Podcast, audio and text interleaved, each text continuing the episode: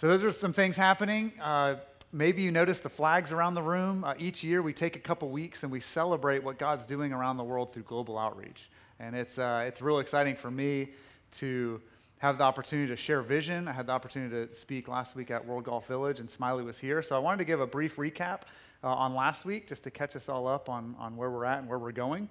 So, the point from last week, maybe you remember, Jesus invites us to make disciples around the world. Think about that. Jesus invites us. How cool is that? He invites us to be a part of his family, a part of his mission. And what is this mission? It's to make disciples around the world. We've been talking a lot about making disciples this year. And one thing that's really cool in the Great Commission, it says this idea of as we make disciples through baptizing and teaching, this idea that making disciples is directly linked to the local church because that's where we baptize, right? That's where we teach the Word of God. So all of us have an individual responsibility, but as the body of Christ, all together, this disciple making adventure that we're on. And this idea of around the world 195 nations in the world, the gospel is for everybody, for the nations. And so sometimes I can get tunnel vision in my little context here in St. Augustine. So it's really helpful to have weekends like this to broaden my perspective and realize, wow, it's a big world out there and there's so many different cultures that need the gospel, uh, and the gospel's for everybody. So that was the main point for last week. As far as our focus, there's lots of ways we could kind of do that, but really the local church is really our heartbeat is to plant churches. And so how do we do this? We do this through movement leaders. And the movement leaders are really the key. And so I have a picture of our movement leaders here. And it's kind of cool as I was looking through this list. Uh, so my wife and I and Noah and Aaron Bailey had the chance to be in Athens, Greece, and Malta recently to spend time with Yodis and Edwin and meet with pastors there and see the churches that we've partnered with. And that was a phenomenal trip to see what God's doing there. Um, and then Smiley, David Christopher, and I last year were able to go to Brazil and hang out with Ricardo uh, and Leonardo. And then Dave Ackerman and Mitch Hines were in India recently, spending time with Ken Tombing. Uh, Jorge's on stage at our World Golf Village campus right now. So he's gonna he's speaking over there, and then our brother Leonardo is with us today. So a real big priority over the past year has been to go and invest time with our movement leaders or have them come here because they're really the key to this working. Because we don't believe our philosophy is not to just send a bunch of Americans all over the world, but to invest in national leaders who are already there, who are training the people, who are holding them accountable. And so that's our philosophy is to work through these movement leaders. Uh, and it's amazing the partnerships we have. It's crazy the amount of, like, the call that God has on these guys' lives and the types of things they're doing uh, are amazing. And it's really humbling that God has allowed us to be partners uh, with these men of God. So we work through movement leaders to plant gospel preaching churches. The gospel is a really big deal. Without the gospel, we have nothing. And so, gospel preaching churches uh, are the types of churches that we plant. That's our expectation of those that we partner with, is that they will proclaim the gospel weekly. Also, national led, we talked about that. So we have, you know, Italians planting churches in Italy, Brazilians planting churches in Brazil. So national led, that's important. Self supporting, uh, we want these churches to be wildly successful, and we don't want to hinder them, and we don't want to be endless check writers. We want them to build up their own people so that they'll be financially self supporting. So we don't uh, fund them forever. We have a time frame on that. That's important to us also. Uh, and then multiplying. We partner with movements that are happening as God is using leaders and inspiring people and planting churches. And it's really neat the movements that are happening in different parts of the world uh, as this disciple making idea of disciples making disciples, church planters. Uh, planting their church is not the end game, but the day they start, they're thinking, how can we do this again? Which is really cool. So that's our philosophy, that's our focus. So that's what we've been doing since 2005. Uh, and it's amazing how God has decided to bear fruit through this ministry. Uh, I wish I could take credit for it, but I can't because it's not about me. Um, and so when we celebrate the wins to see since 2005, when we really uh, honed in on this idea of church planting, we've helped start 80 international churches uh, in 20 different countries and 16 throughout the state of Florida through the Florida Church Planting Network. We've invested over $2.7 million uh, for this. And so when you look at that, like those numbers are astounding to me that God has allowed Little Good News Church here in St. Augustine to have an impact around the world. So I want to thank you for your investment and praise God ultimately. Uh, it's, it's really amazing. Uh, amazing. So, uh, Global Outreach team met last year to make decisions on where we felt called to invest uh, for 2019. So, I wanted to show you this year. Uh, these are the locations throughout the world that we are uh, partnering with and financially supporting. Uh, four in Brazil, one in Mexico, one in South Florida, uh, one in Italy through Leonardo, Belarus, a new partnership, Athens, Greece, and India. And so the next slide has the list uh, of the cities and countries and such. Um, and through some people giving additional funds, we were above and beyond the 13% that goes to global outreach. We were able to start an additional three churches. So uh, this is the most we've ever started in one year. So it's exciting to see uh, everyone catching the vision, praying, and God showing up, and we're bearing much fruit around the world. So it's amazing. It's amazing. So, one thing we talked about last year as far as the main action step this idea of praying, giving, and going. Uh, as we think about what is our responsibility in fulfilling the Great Commission, uh, we, can, we can pray. We can pray for the gospel as it advances. We can pray for our movement leaders. We can pray for uh, God's provision, God's protection. Uh, there's many things we can pray. Um, and also this idea of, of giving. Uh, like I said, as we tithe, 13% goes uh, to plant churches, which is awesome.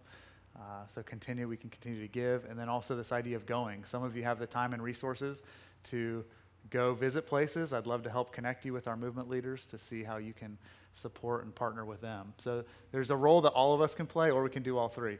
Um, so, uh, what, what is God calling you to do in fulfilling the Great Commission through our local church here? That's something I want you to think about.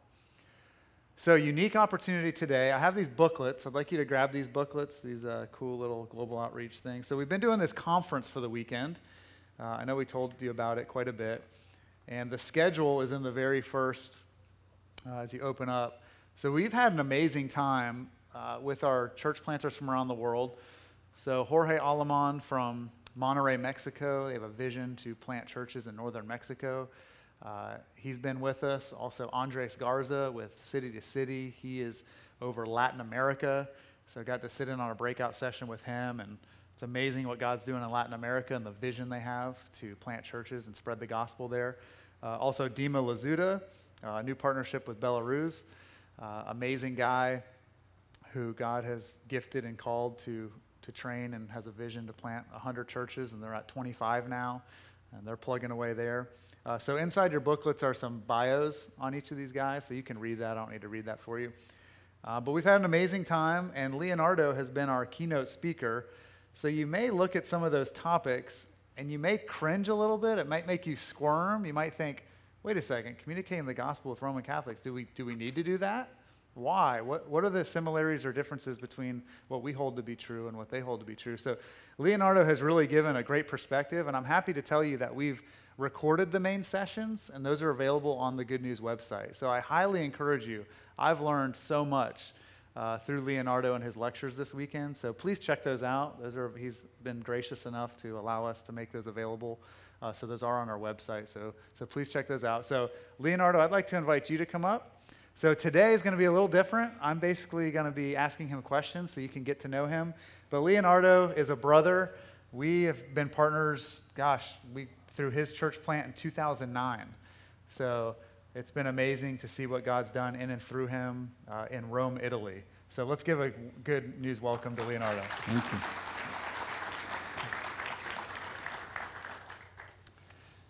So, Leonardo, here we are. We've had a great weekend together. Yes. Thank you for coming. So far, so good. Thank so far, God, so good. And thank you to all of you. so you told me you come to the States once a year? Yeah, basically once a year. And you travel throughout Europe once a... Once a month. Once a month. Yeah. So he travels and speaks quite a bit. Uh, and so what, what is your role currently in Rome? I, I have little hair, but I have many hats. I'm a pastor of a local church in central Rome. I'm also a movement leader of a church planting network in Rome and uh, becoming a national network in Italy. I'm also a lecturer in a theological institute, uh, training young men and women to become better servants of the gospel in our own country. And I'm also involved in international uh, theological research and teaching on issues related to an evangelical analysis of Catholicism. So, depending on, uh, but I'm the same person. awesome. Tell us about your wife and kids. Uh, we have been married with Valeria for 27 years, and uh, she she's a fantastic woman. She's not here, but um, she sends her greetings to all of you. And uh, we have two grown-up young men, 22 years old and 21. One white son and one black son, but the same parents. Now, there is no uh, genetic uh, fuss about it. We adopted our second son from Ethiopia, and so he's been with us for 15 years. So we're seeing them grow as young men. Yeah, that's awesome. Help us understand the context of Rome with where you're working. I know you said 60%, the Catholic Church owns 60% of the real estate and businesses in Rome. Uh, so help us understand the context. Well, Rome is a unique city in many respects. First of all, it is the capital city of two states. There is no one other city that is like that. There is the Italian state and the Vatican. The Vatican is also a state, sovereign state, very powerful in Rome, uh, not only owning uh, more than half of the properties, but running basically the city and influencing very strongly the culture, the ways in which people think and behave and work and so on.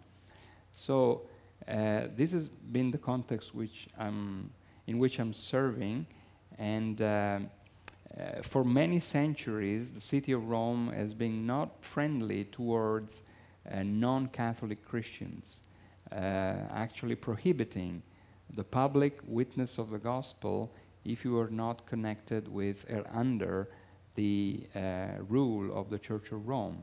So religious freedom is only a recent discovery for Rome, and we are taking advantage of all the legal rights we have to promote uh, the gospel, to preach it, to evangelize, to witness, to serve the community in order for God to move mightily in the city.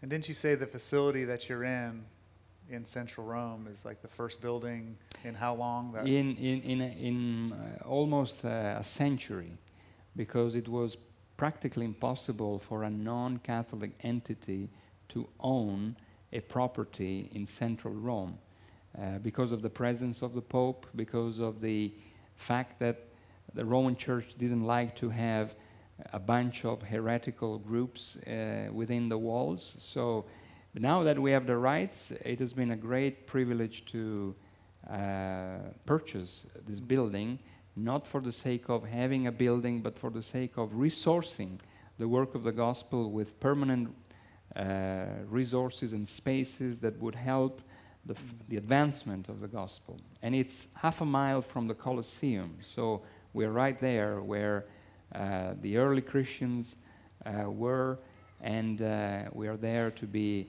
a light in the city and uh, a hope for the city. Yeah, it's amazing.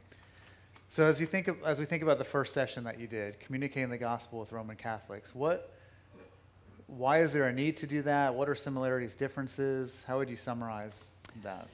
Well, in, in my country, uh, almost 95% of the population would claim to be Catholic, but for the vast majority of them, uh, that claim doesn't translate into a personal faith.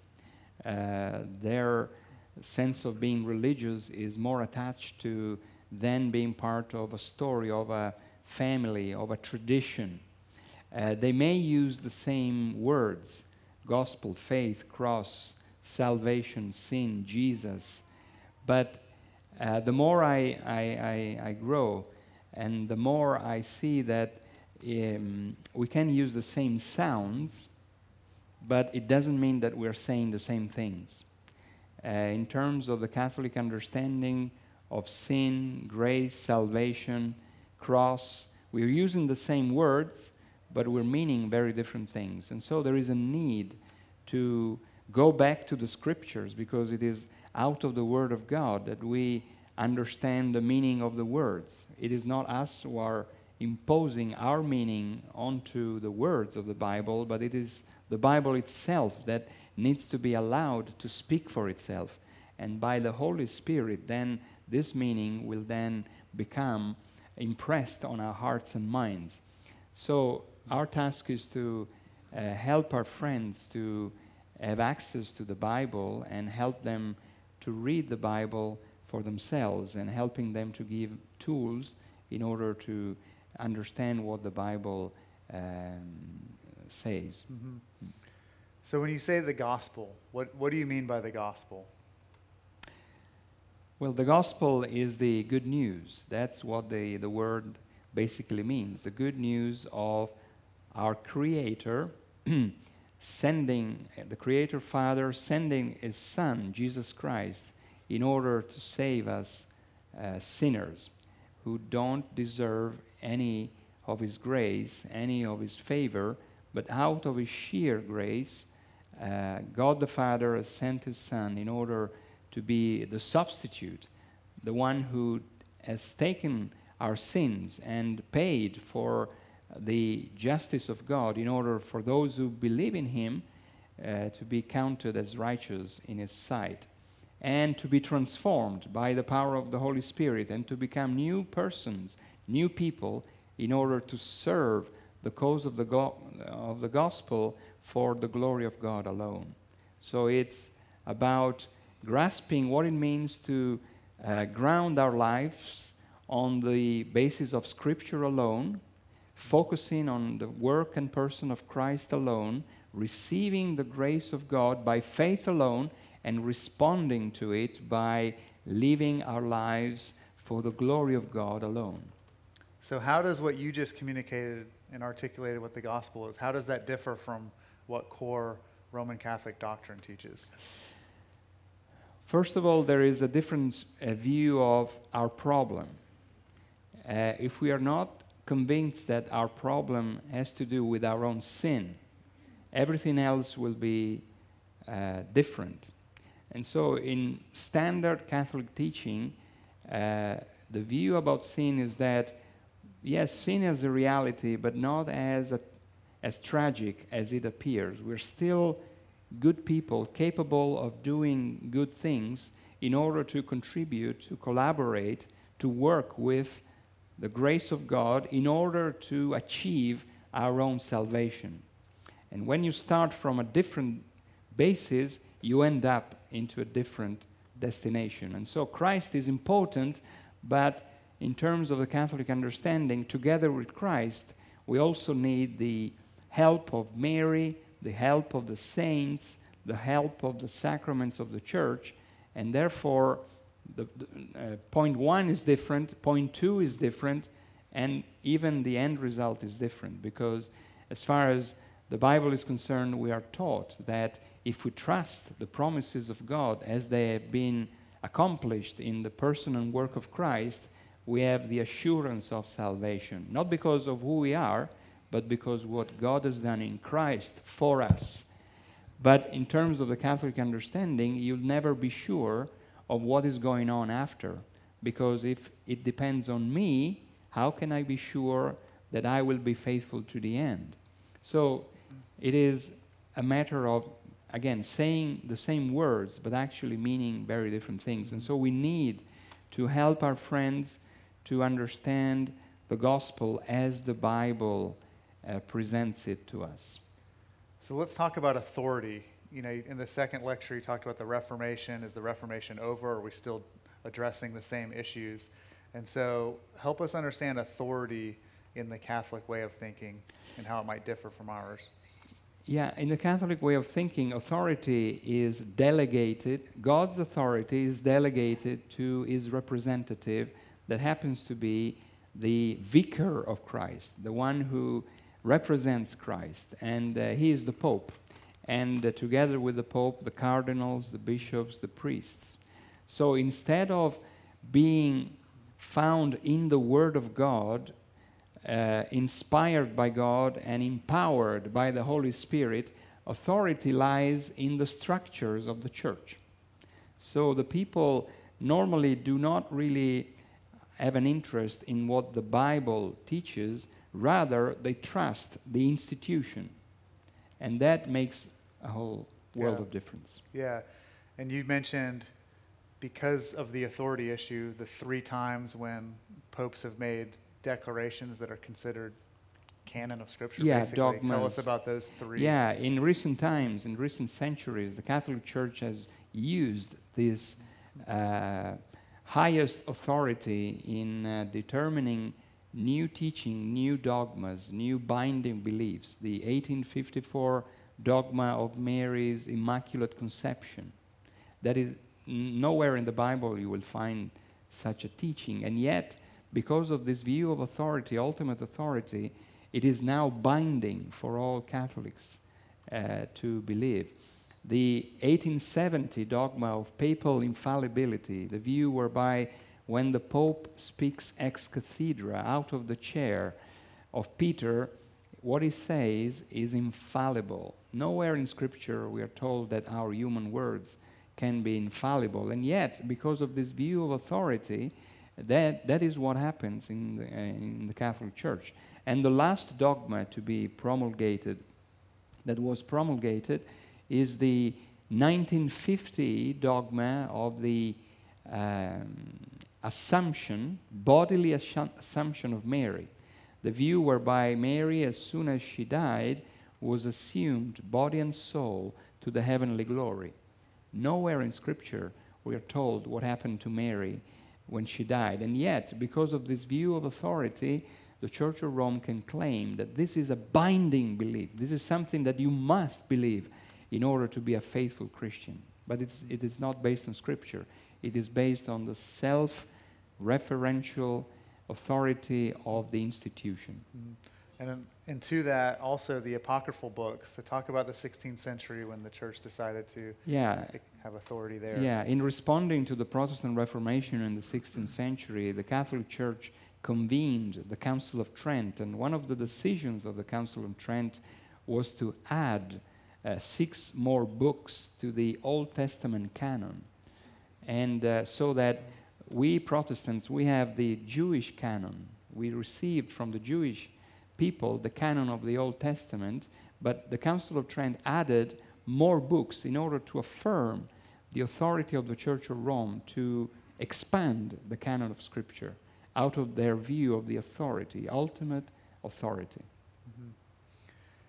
So, as we think about the Reformation, authority was one of the key issues, Yeah. and the second was salvation by faith alone. I like the bike illustration that you used. Could you share that? yeah, uh, the Reformation was basically a recovery of the ultimate authority of the Word of God and the message of salvation being received by grace alone through faith alone. Uh, in the Catholic understanding, salvation needs God's grace, but is also the combination of what God does and what we do as we implement it. And the illustration I used was um, to when I remember the way in which my father taught how to use my bicycle. And uh, the way he, he- he did it was by giving me a small bicycle with two small uh, chairs or wheels, wheels, two, two small wheels. And he told me, you, you, you begin bicy- uh, bicycling with these two wheels. When you will become more uh, competent, I will take the wheels out, and then you will have to handle the biking without wheels. And so that moment came, and he took the wheels out, and he told me, Now look, I will be push you for a few yards, and I will give you a final push, and then you have to bike on your own because if you don't do this, you will fall. Okay? Okay, let's try. Three, two, one. Ba, ba, ba, ba. Wow, go. And I then tried to uh, bike myself, and uh, one or two times I, I fell. And then I learned how to do it. But you see, the point is that the Catholic teaching of salvation is that God is that Father who pushes you, giving you the initial push in baptism, with the sacraments, God gives you the f- initial push. But that initial push, unless you bike yourself, will not take you to the final destination. And so it's a very different view mm-hmm. with regards to the biblical view of salvation, whereby our God is the one who gives us, yes, the initial push, but He is also the one who comes with us, walks with us through the journey of life, and is the one who guarantees the fact that we'll, we'll ultimately end up to our destination, that is eternal glory. It is by grace from beginning to end. Of course, as we are saved by grace alone, in response, we are called to do good works. We're called to be holy. We're called to commit ourselves to the cause of the gospel. But it is not an ingredient of our salvation, it is rather a response to it. Mm-hmm. A grateful response to the gift of God that is sufficient from beginning to end to guarantee our salvation. That is very different from the way in which the Catholic Church teaches mm-hmm. about salvation. So, your third lecture on Mariology was very insightful because I always wondered how do you get from the biblical account of this humble woman to, to worship? And so, one thing you said was the understanding is what can be said of the son can be said of the mother. So, help us understand the connection and how Mary is worshipped within the Catholic system. Yeah, it is always a puzzlement to see how uh, a, the figure of Mary, who is an outstanding figure in the New Testament, having been chosen by God to be the mother of Jesus, has become a quasi goddess in the Roman Catholic understanding. And uh, it has taken a complex uh, historical process, but the main thing at, uh, that we can say about Mariology and the way in which the Mary of the Bible has become the Mary of the church. These are two very different characters. The Mary of the Bible is a very sober portrayal, and the Mary of the church is this uh, inflated character that is given, uh, people pray to, people venerate, hyper venerate, and devote themselves to her. And the point, the main point is that uh, in the Catholic understanding, whatever can be said of the Son can also be said of the Mother. So if the Son is King, and uh, the Bible tells us that the, Jesus Christ is the King of Kings, the Mother, in virtue of her being the mother of the Son, is Queen. But nowhere in the Bible we're told that Mary is Queen as Jesus is our uh, mediator, the one who mediates between the Father and humanity, Mary, being the mother of the Son, becomes the mediatrix, co mediatrix, the one who shares in the mediation of the Son. Uh, Jesus was sinless, and the, Mary, as being the mother of the, of the Son, is, has been immaculately conceived. But nowhere in the Bible we're told that. Jesus was resurrected after dying, and Mary, because she's the mother of the Son, was assumed into the heavenly glory. So, whatever the Son is and does, the mother is and does.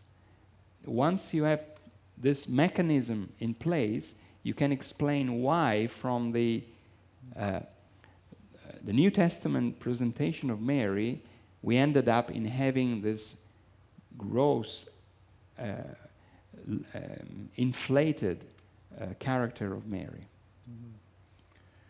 So, what's your approach as you speak with people in the heart of Rome? How do you evangelize? How do you disciple? How do you share the gospel? Yeah, first of all, we, we tried always to um, include or uh, have our friends approaching or being exposed to the Bible. The Bible has been, in majority Catholic cultures, has been the, the very neglected book. Actually, it was prohibited for lay people to read the Bible for centuries because it was considered as being a difficult book, considered to be a book that only the clergy could deal with. So, for centuries, this book has been closed, only displayed with pictures in churches and always taught by through the clergy, but never people were never encouraged to read the scriptures. And unless you read the scriptures, how can you have a grasp of the gospel? So, the first task is to open the Bible and to whet the appetite for the Word of God by way of reading with people, by way of reading a passage, reading a parable, reading a chapter of the gospel, and uh, beginning to talk about it. What do you understand? Uh, what, what is the Word of God saying to you? And then we have to relate it to our lives because it is not only an exercise of you know reading outside of the real dimensions of life but it's about showing how this message impacts our lives our daily lives our personal lives our family lives how this message impacts the way we handle our question marks our anxieties our uh, the issues of life that we all go through. And in showing this, we try to bear witness to the, uh, the gospel. And then we try to also uh, live together with our friends, doing things together, showing practi- practically what it means to be a believer. Because one thing is to listen to a message, one thing is, is to uh, listen to stories, but a different, and, and a different thing is to see it applied in personal lives. And so we, we invite people to have dinner together. Many things in our culture happen around the table, around the dining table. So uh, we invite them to have lunch with us, dinner with us. We invite them to do things together, uh, going out to picnics, going out to do things together. And in this way, it, it becomes organic, it becomes live, it becomes real. We are not presenting ourselves as heroes or as people who have all the answers in our pocket. No, we are presenting us as friends who have been saved by grace alone and were willing to witness, to bear witness to the uh, power of the gospel for them too. So we were talking about Vatican II, where it seemed like the Catholic Church had a much harder stance on who was in the family. They said, if you believe salvation is by faith alone, grace alone, Christ alone, let him be anathema, cursed.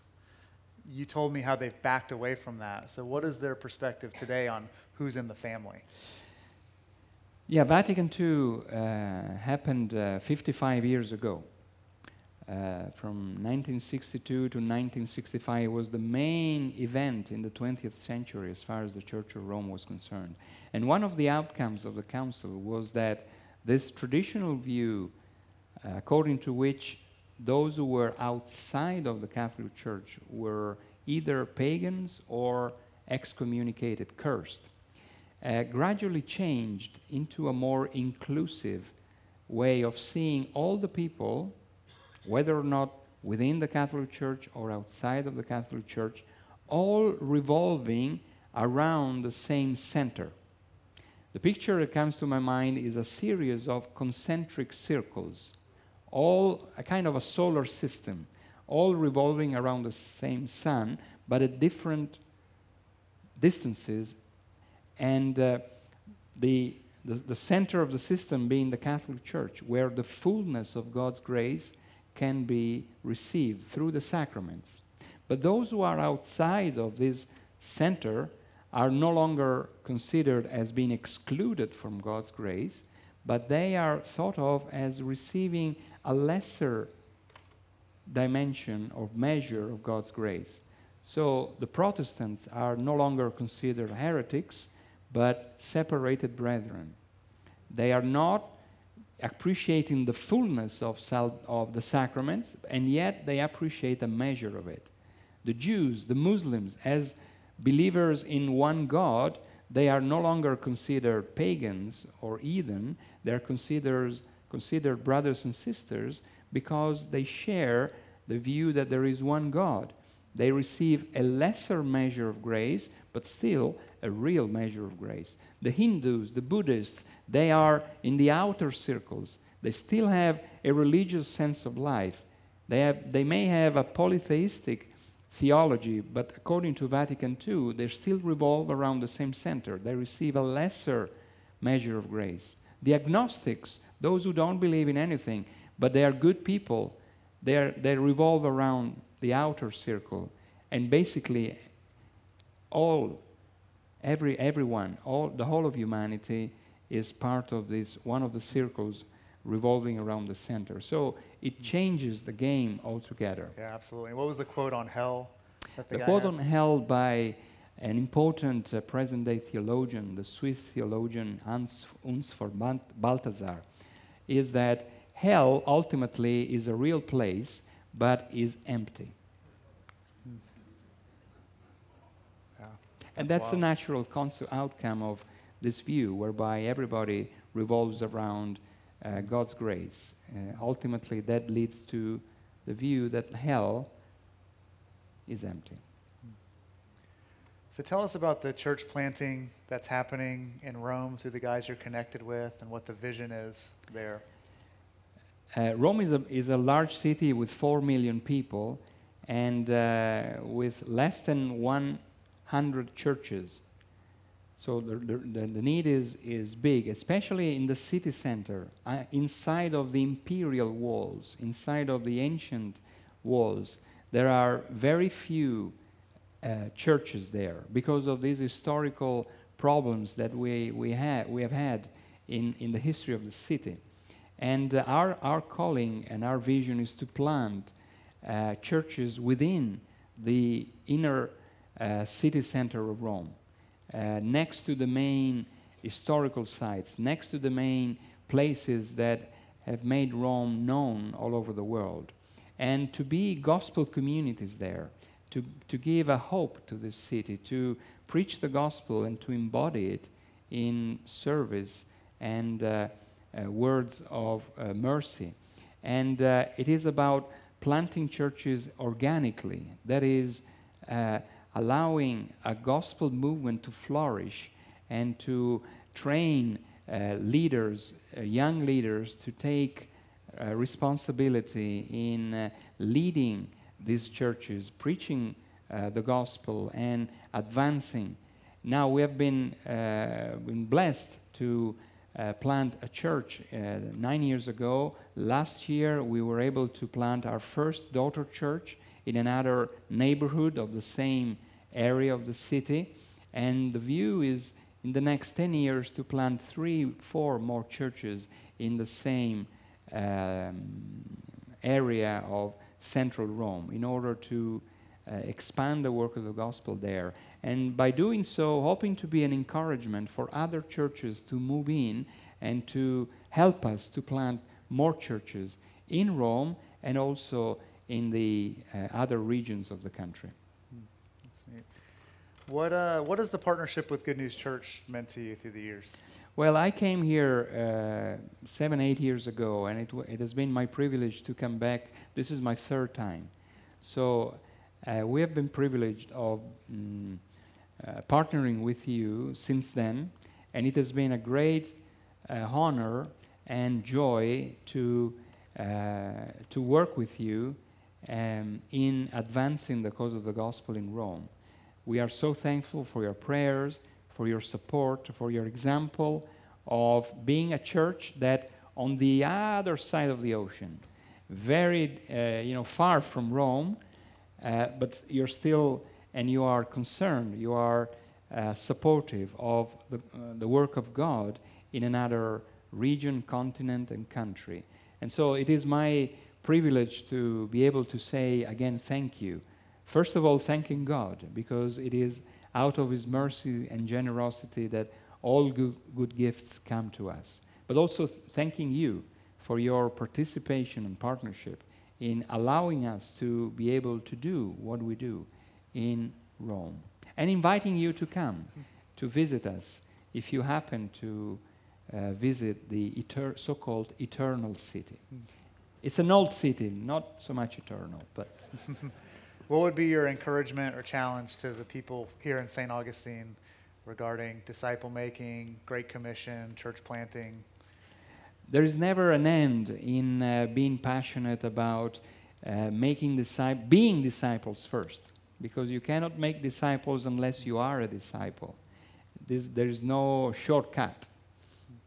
We, we, we are not allowed to you know, pray for others to do disciples unless we are discipled and disciples. And so there is no end to that. So uh, my prayer for you and for us is that we are continue to be passionate about moving on, moving further in our Christian walk, in order for the power of the gospel to impact even more our lives, so that others may be also impacted, and this ongoing work of the Holy Spirit will flourish and abandon uh, in throughout our lives. And church planting is a natural outcome of discipleship.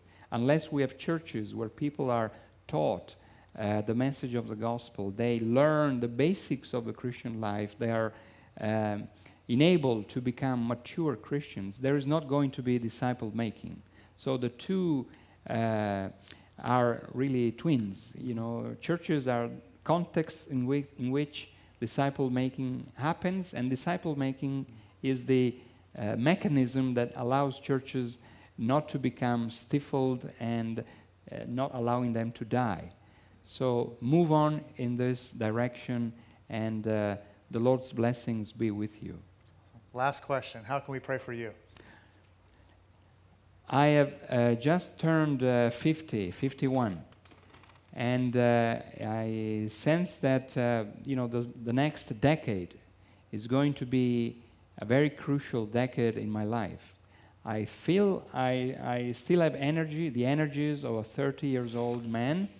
Uh, my body is uh, showing signs of uh, decay, but I still feel the energy of a 30 years old man.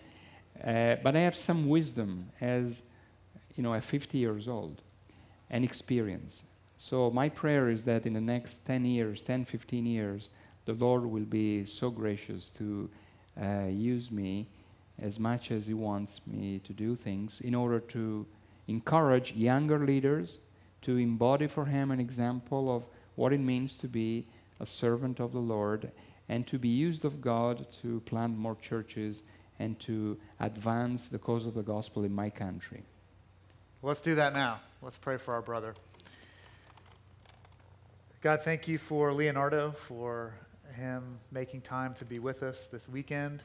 And Lord, we do pray for uh, the next decade of his life. I pray that he would bear much fruit, that you'd use him as a leader in Rome and throughout Europe, that you would sustain him, that you'd bless his marriage. Thank you for his sons. I pray that they would serve you wholeheartedly. God, I pray that you would continue to uh, bless our partnership uh, through the years through church planting. Pray for that you'd raise up new workers in the harvest to plant more churches in that geographical area there in Rome. And Lord, we're uh, thankful for the gospel. Help us to understand it, to believe it, to share it. And Uh, thank you for our brother Leonardo. In Jesus' Amen. name, amen. Thank you.